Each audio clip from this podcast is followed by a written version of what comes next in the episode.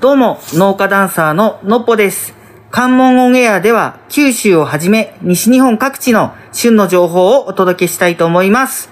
はい。というわけで、本日は、ここはですね、下関市の宇津井という場所に来ております。場所はですね、ここは、宇津井山町生産組合さんの事務所にいます。で、この宇津井山町生産組合さんがとても面白い取り組みをされてるということを市役所の長富さんに聞きまして、我々今日ちょっとあの、お邪魔させてもらってます。早速本日のゲストをお呼びしたいと思います。農事組合法人宇津井山町生産組合代表理事の広川さんです。よろしくお願いします。はい、広川です。よろしくお願いします。よろしくお願いします。いや、ちょっとあのー早速ここに来た時にいろいろとあのー話をしたら、自分とのこの共通点とか、広川さんと自分が実は似た境遇にあるっていうところも知れたりしてですね、まあ、その辺はまたアフタートークとか後編で聞けたらなと思うんですが、まずは、農事組合法人宇津井山町生産組合さんが、どういったことをされてるのかっていうところを教えていただけたらと思うんですが、はい、わかりました。我々、あの、宇津井山町生産組合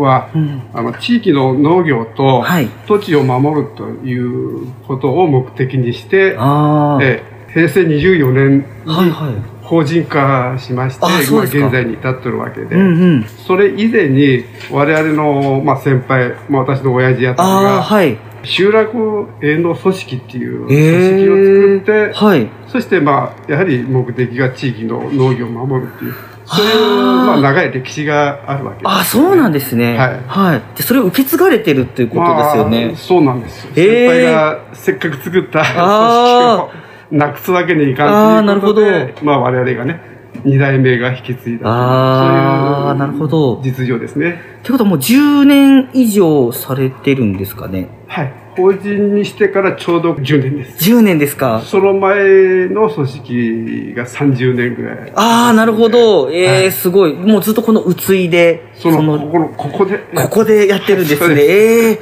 なんかその今回、あの、この場所に来るきっかけにもなった話で、うんその堆肥、はい。あの、北九州のなんか堆肥を使ってるってあー話そうをです聞ねいたんですが、ははいい。まあ、我々の、まあ、一つの大きな目的は、はい。お客さんに美味しくていいお米を届けるというのは当然ですが、はい。やはり安心安全っていうのが担保されないあーと、なるほど。作る側としてもやっぱりちょっと不安があるとはいうことい、で、はい、じゃあできるだけ、その、化学肥料、はい、あるいは農薬をはい。使わないで、そはーして、まあ、できれば堆肥を使おうという形かあらスタートしたのがそういうことですーね。へえ。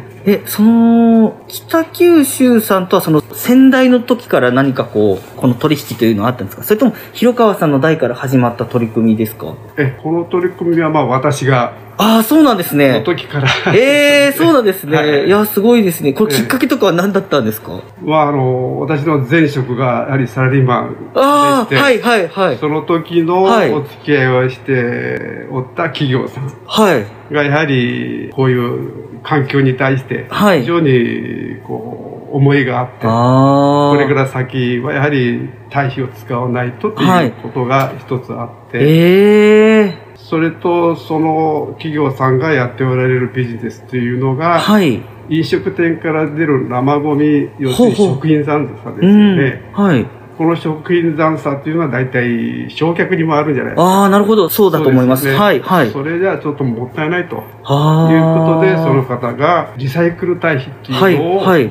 作られると。ええビジネスの中において、はいそれで、まあその方が、私の方に、はい広川さんこういう堆肥作っとるから、ちあょあっと使ってみんですかとはいいう話があって、はいじゃあちょうど私の考えと一緒にああなるほどじゃあやりましょうかと。えいえうことからのスタートですね。いやーすごいですね。だから食べ残しが、その、そのまま捨てられずに、うんまたその農作物に帰ってきてるってことですよね、堆そ肥うとでしすて。ねす。ごい、うんなんか最近よくその循環っていう言葉がはいよく出てくるんですが、ええもうまさしくこの循環の、うん。もうそのままですね。そうです。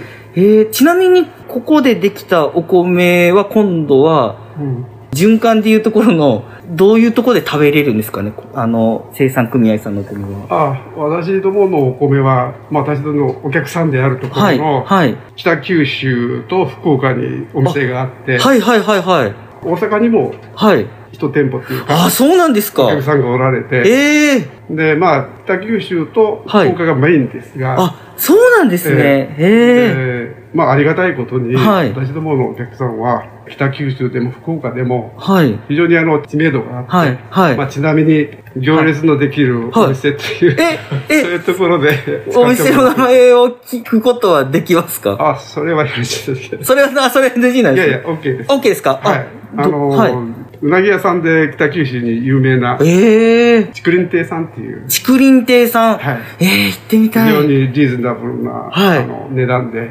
ええ大変美味しい、あーの、うなぎと、あ浜野局長がものすごい今、うなずかれて ますね。はい、はい。そこではい我々の米を、はあ、そうなんですか。ええすごっ。い。そう、福岡はもうまた。福岡は、はあの、ちゃんぽんで有あ名な。あ、そうですか。はい。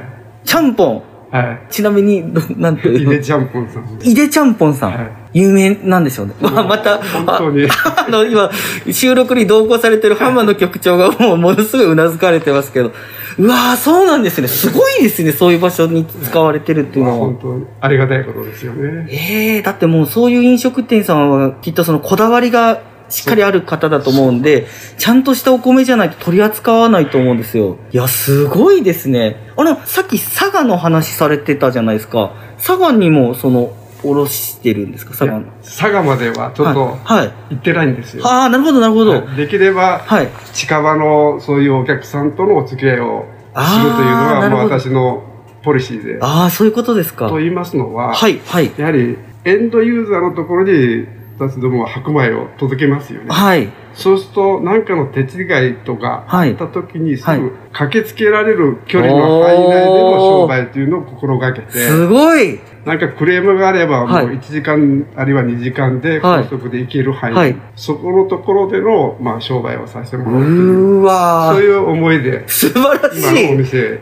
あ、そうなんですね。それはすごい。ちょっと僕はその農業というか、そこまでの意識でされてるパターンをあまり僕は聞いたことがなかったんで、素晴らしいですね。その販売するだけではなくて、その後のアフターフォローまで考えた販売の仕方をされてるってことですね。そうですすごいいや、もう素晴らしいですね。ちょっともうびっくりしてます。だから、まあ、この堆肥のリサイクルはいというのも、我々はあのこの呼び名をメリーズシステムって言ってるんですよメリーズ。メリーズって、はいメリーゴーランドでぐるぐる回るじゃないですかうわー、なるほど。私どもの生産者と、はい。今先ほど申し上げたうなぎの専門店さん、はいそれとこれのキーとなる要の企業さんっていうのが、はい。北九州の若松にありましてここで堆肥をリサイクル製造してるんですあー、なるほど。はい。ええ、でこの3社が一緒になって、はい。リサイクルのシステムを回してるおー、すごい。ええだから我 々は、はいまあその竹林亭さんとかねあのイデンチャップさんにその米を提供しますよ、はい。でそこから出た食品残サロン生ゴミっていうのを、うんまあキーの会社であるあの今ウェルクリエイトっていう社名なんですはい。以前ははい。楽しい株式会社っていうえ ー、そうなんですかユ。ニークな名前いい名前ですねえ。えはでそこうんの若松にあるリサイクルセンターで、うんきちっとしたリサイクル堆肥にしてそれを我々がいただいてとい。いう、えー、その流れの中でお互いがウィンウィンの関係にあのごいあなりましょうということです。そういうことなんですね。その、はいつまり、おろしてる飲食店さんで出た食べ残しが、そのまま工場に運ばれて、また堆肥に。そうすごいえこれすごいですね。えいやただそれだけじゃなしに、はいこの我々を含めた3社の本当の目的ははい。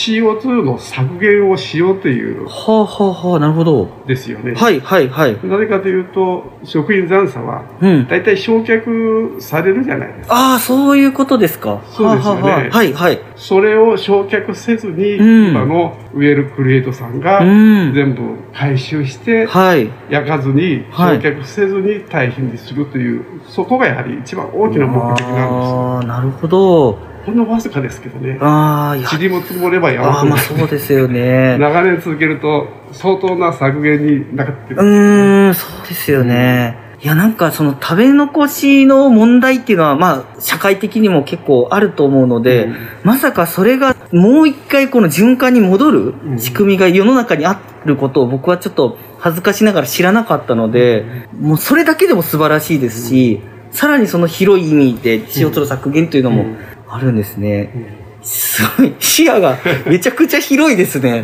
いや、素晴らしいですね。え、それはもう、今10年ぐらいをされてる中で、えもう徐々にそういう形になっていったんですかそれとももうかなり早い段階からもうその形を目指してえうんいたんですかええ、もうこれはかなり昔からね、あそうなん私でどもが法人になってはい。すぐぐらいですから、もう8年近く、ええ細々と最初はね、やってました、ね。あはいはいだけど最近は非常にその辺がはい。評価されて、いや、素晴らしいです。はい。我々は使うのは稲作だからうん1回じゃないですか。はいはいはい、なるほど。だけど、その野菜農家さんっていうか、はい。これは年に3回も4回も作られますよね。そうですよね。はい。はいそうすると、そちらで使う量が今非常に増えて、はいはい。逆にあ足らないぐらい。あ、その対比の話ですよそうねで。すねああ、なるほど。ええ確かになんかその対比を使いたいっていうお客様多そうですね。多分、ですね。ええ使われると非常にいいと思います。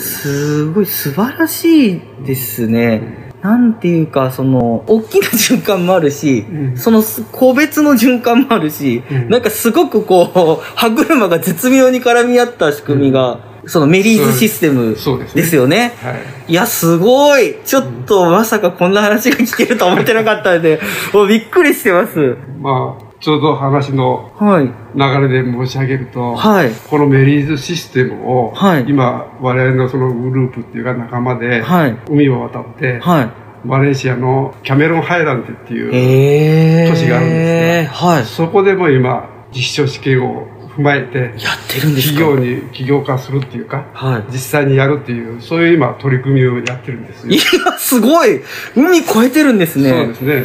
いや、でもこの仕組み本当にこの世界を良くしますね。多分、なると思いますね。ですよね。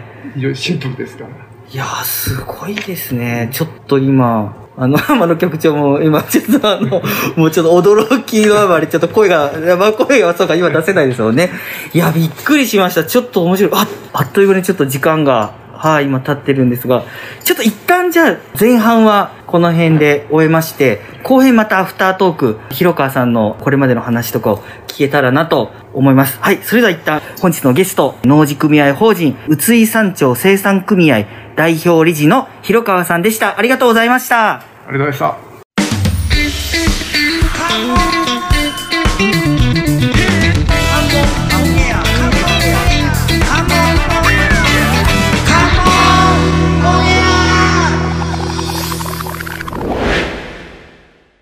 どうも、農家ダンサーののっぽです。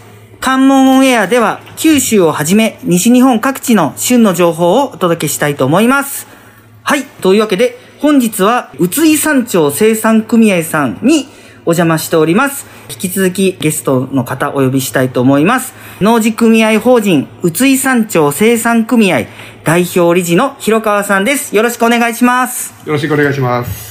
いやーあの前編ではちょっとあのメリーズシステムというちょっとですねすごく壮大かつなんか世界を良くするシステムの話を聞けて 変な話そんな話が聞けると思っていなかったのでちょっとびっくりしてますはいで後編ではそういうものに携わっている広川さんがこれまでどういうことをされてきたのかとかその辺の話を、あの、まあ、アフタートークなんですが、ちょっと聞けたらなと思いながら、最初にいつものちょっと質問というかありまして、まあ、今回この関門オンエアに、あの、出演してくださったんですが、なんか率直なご感想などあればいただければと思うんですが、はい。こういう形で取材を受けたということを大変私としてはありがたく思っておりあーま。ありがとうございますとす。いうのはですね、はい。やっぱりこの農業の分野っていうのは非常にこういう田舎のところでやるとうん。情報が少ないんですよね。はあはあはあはだから私としてはもういかに情報を取るかということと、うん逆に我々のこのいい取り組みとか何かっていうのを、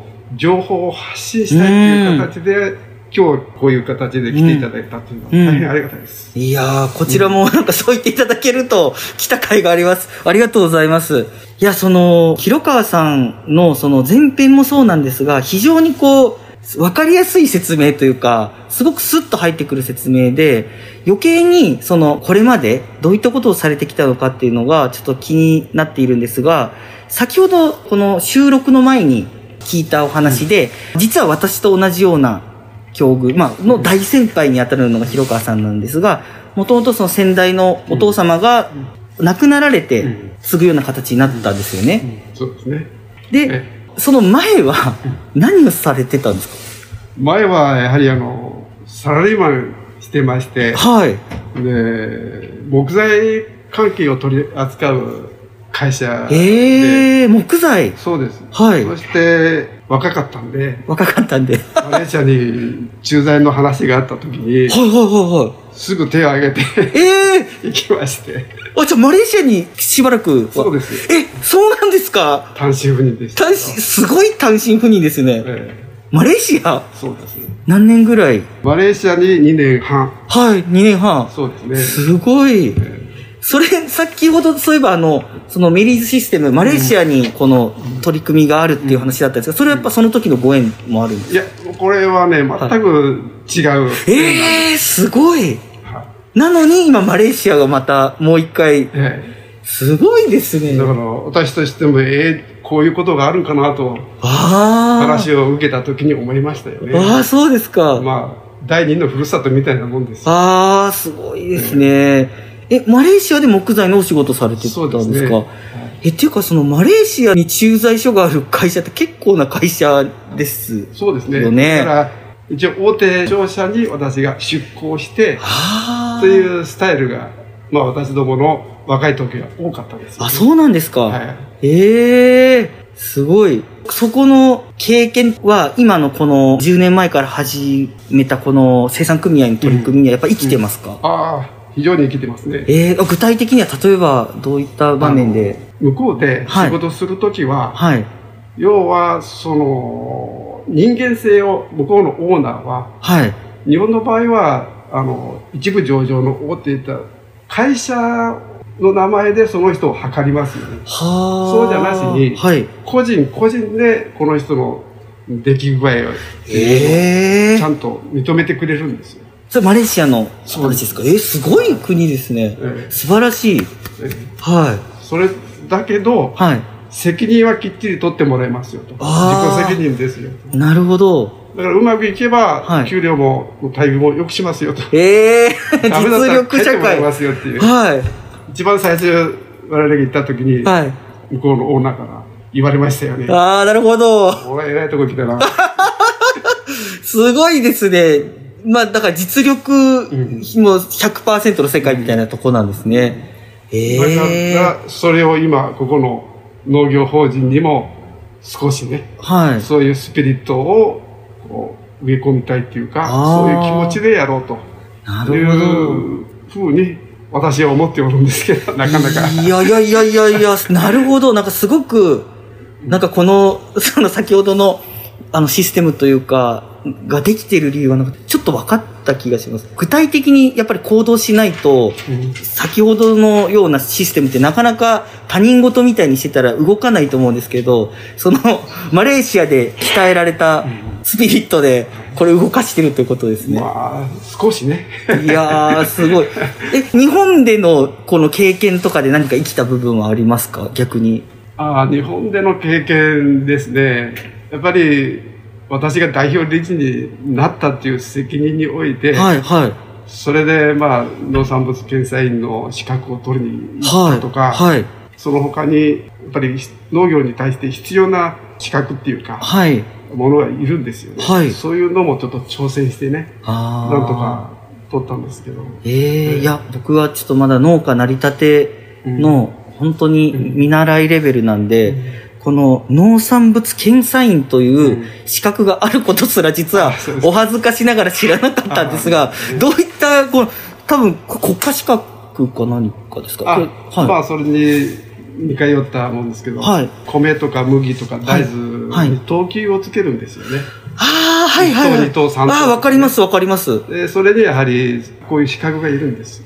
あ、つける側の人そうは、ですその資格を持ってるんですね。そうです。ええすごい。えあ、で、それはもう、お米の検査ができるっていうこえ、そとうでですかす。だからあの自分は何をしたいかっていう検査をね、はい。はい。で登録せなあかんのですよ。あ、そうなんですか。米をしたいとか麦をしたいとか、大豆とか、はいまあそばとかありますよね。ああ、それぞれで。そうなんです。ええすごい。なるほど。いや、面白いですね。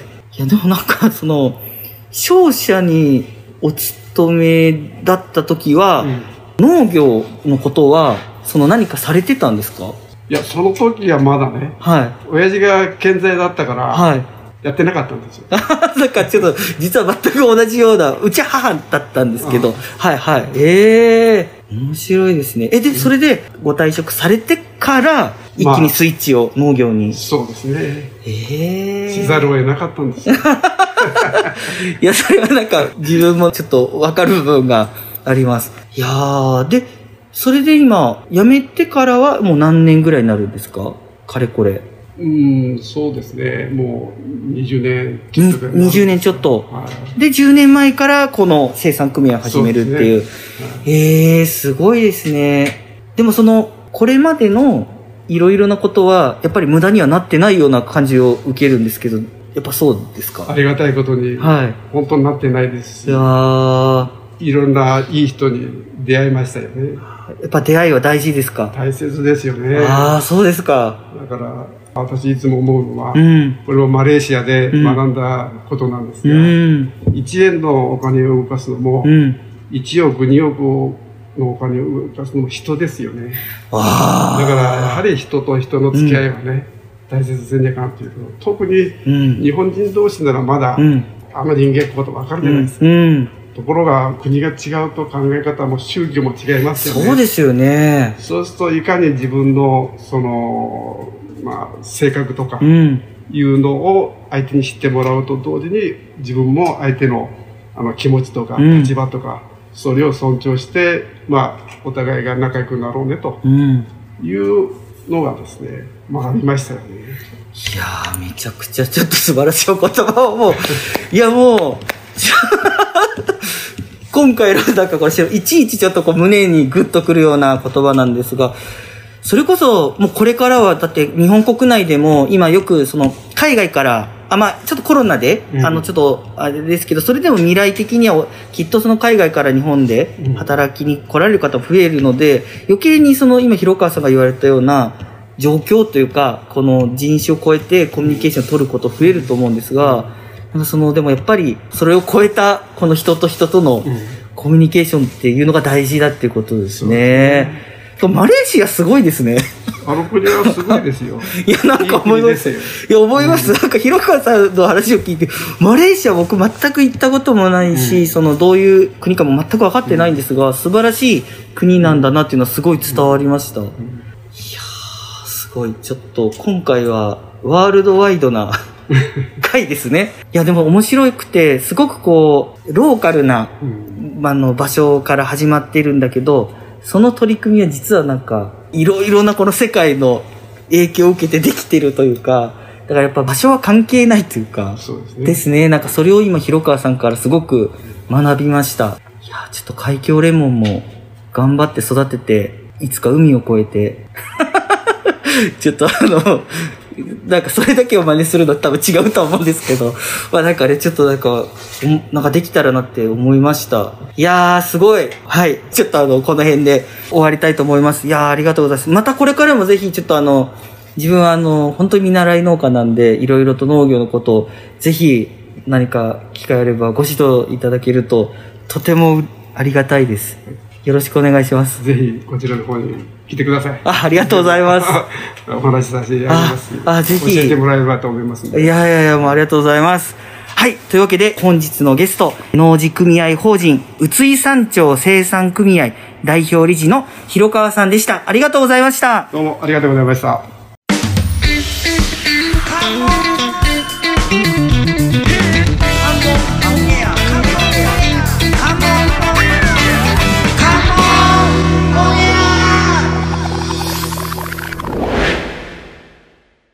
どうも、農家ダンサーののっぽです。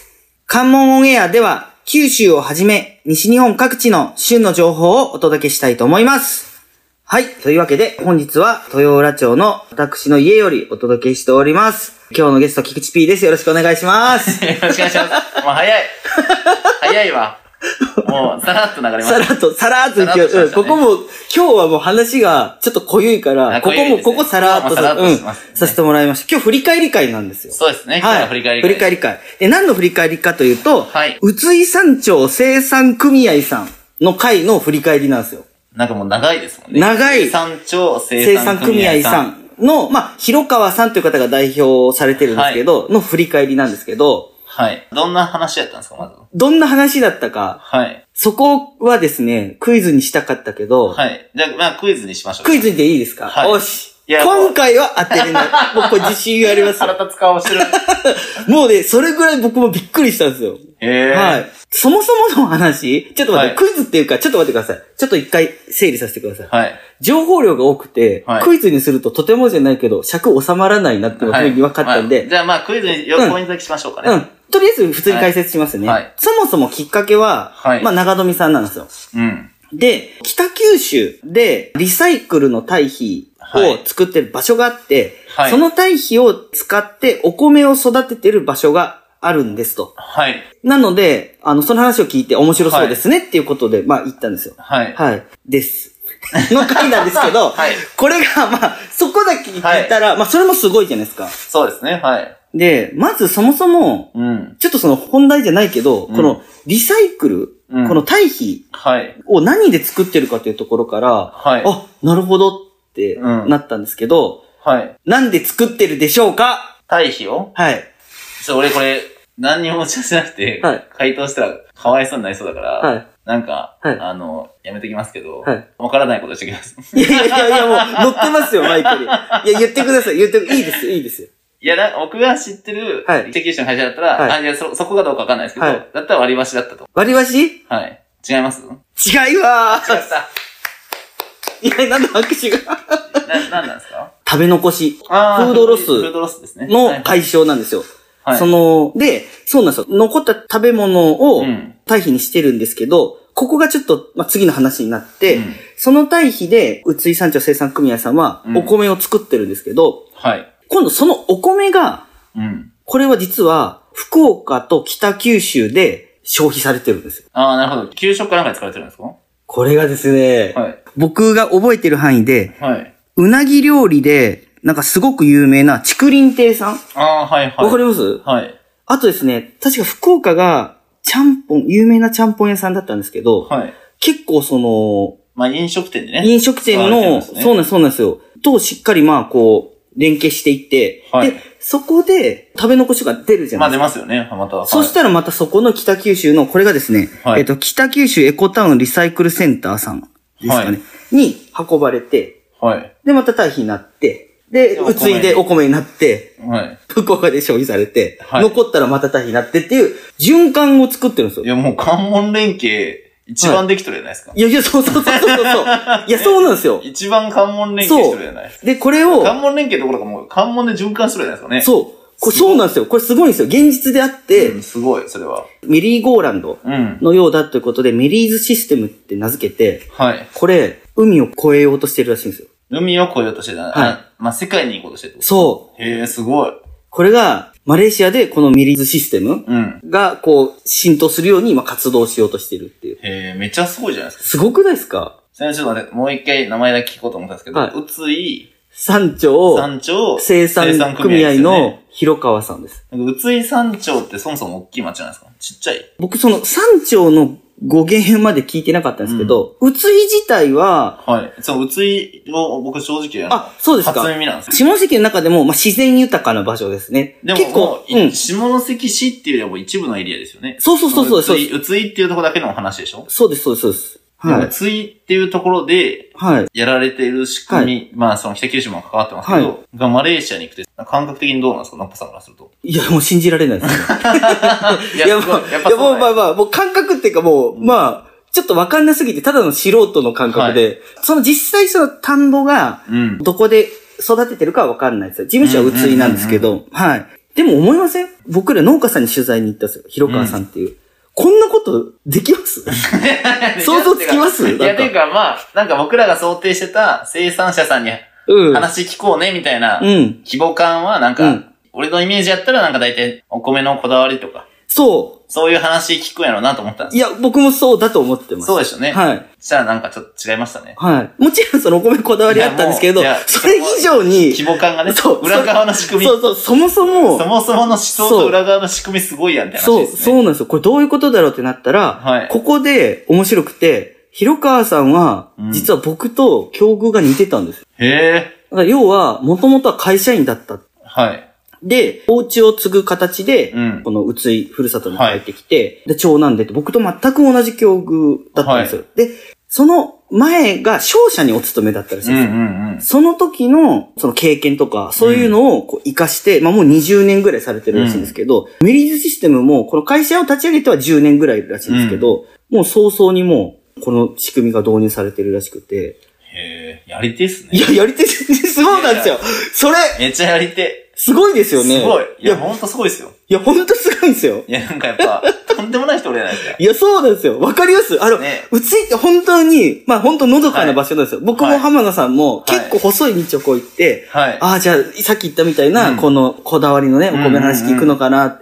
結構マジで奥まで行ったんですよ。うん。あ、こんなとこなんや、事務所と思って。うんうん。その、まあ、農家さんって皆さんが皆さんそんな、ね、達者に喋れるわけじゃないし、うん。今日はどうなるのかなとかって思って、はい、じゃあうんよろしくお願いしますとかって言ったら、うん5分後ぐらいメリーズシステムの話だ から、僕らも何これみたいな。ええみたいにな って。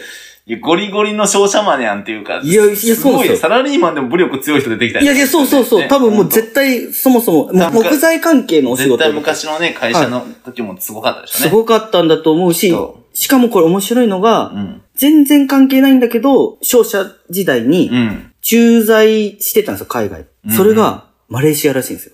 あ、なるほどね。で、いや、はいで関係してるかと思うじゃないですか。はい全然関係ないらしいんですよ。してないですね。う。そう。でも、繰り返し、うんその、広川さんは、そのうんマレーシアでの経験っていうのが、うん。すごく良かったということがもう伝わるし、そういうことを放送でも言われてるんですけど、うん。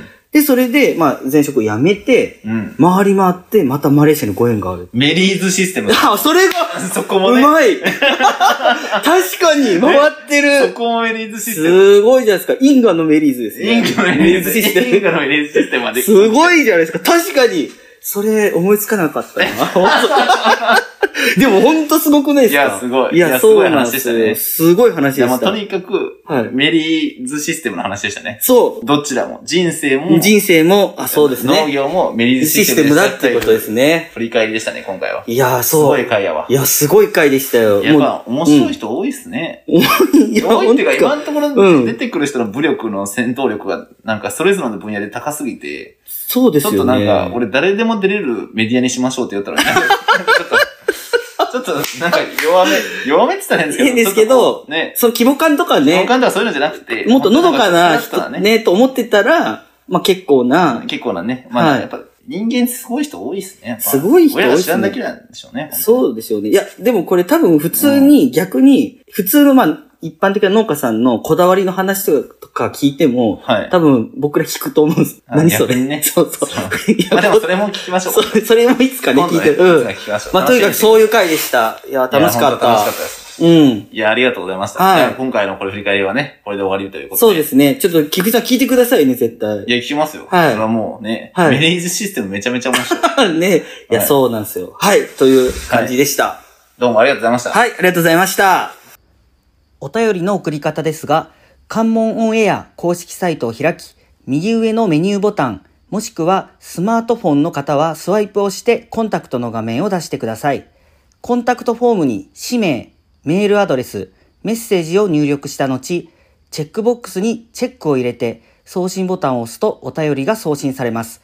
どしどしお便りお待ちしております。